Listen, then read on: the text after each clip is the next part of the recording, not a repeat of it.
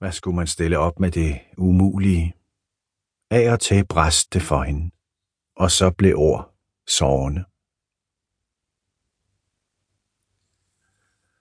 Kapitel 2 Søskendeparet sad ude på trappen til det ydmyge hus, hvor de to boede alene. Det var en god, varm juniaften, og bygningens gamle træværk lugtede dovent efter dagens sol. De havde siddet her længe nu, og ikke sagt et ord, før de begyndte at tale om lyn og om at skaffe til huse. Sad bare side om side. Mathis sad og så ud på trætoppene med en stiv mine. Måden han sad på var også et velkendt syn for søsteren. Hun vidste, at han ikke kunne lade være, ellers havde hun nok bedt ham om at holde op med det. De to boede ligesom helt for sig selv her. Man så ikke andre huse. Men der var en landevej og en større klynge gårde lige bag græntræerne. Til den anden side glitrede det i en stor sø med fjerne strande på den modsatte side. Vandet gik helt op til bakken neden for huset, og der havde Mattis og Hække en båd liggende. Den lille rydning omkring huset var indhegnet og hørte til grunden, men på den anden side af gæret havde de to søskende ikke noget at skulle have sagt. Mathis tænkte, hun ved ikke, hvad det er, jeg ser på. Han følte sig fristet til at fortælle det. For Mathis og Hege, dem er der nemlig to af. Det ved Hege ikke. Han fortalte det ikke. Lige bag ved gæret ragede der to tørre aspetræer op med afskallede hvide toppe blandt de grønne græntræer. De stod lige op af hinanden, og de hed altså Mattis og Hege i folkemunde, men ikke offentligt. Mattis var af vandvarer kommet til at høre det. Det blev nærmest trukket sammen til et ord, Mattis og Hege. Det havde nok været i brug i lang tid, før det kom Mattis for øre. To tørre aspetoppe side om side, mellem grønne, voksende græntoppe. Inden i ham murede et oprør mod det, og han kunne aldrig lade være med at se på dem.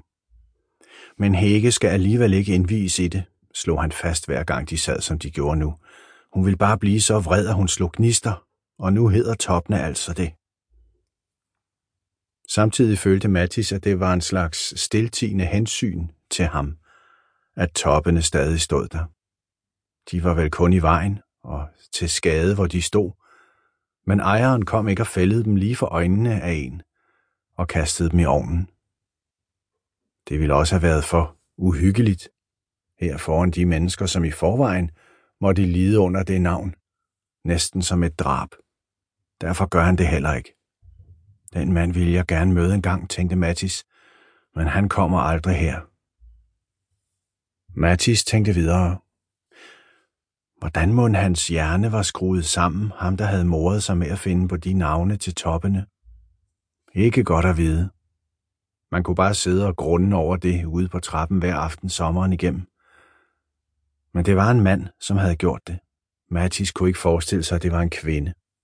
Han var venlig stemt over for kvinder.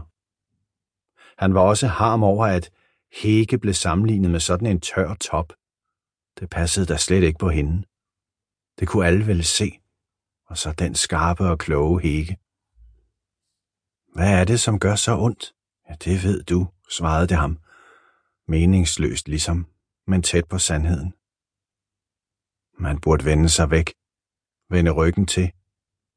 I stedet ser jeg på det. Det er det første, jeg gør om morgenen, og det sidste, jeg gør, før jeg går i seng. Mere bagvendt kan det vel ikke blive. Mathis, han blev revet ud af sine tanker. Hvad er det, du ser? spurgte hun. Han kendte så godt hendes spørgsmål. Han skulle ikke sidde, som han gjorde nu. Han skulle ikke dit, og han skulle ikke dat. Han skulle være som andre mennesker, og ikke tusten, som de kaldte ham, og som kun var til besvær, hvor end han kom, og ville tage del i et arbejde eller noget. Han festede hurtigt øjnene på sin søster. Underlige øjne. Altid var de rødvilde, sky som fugle.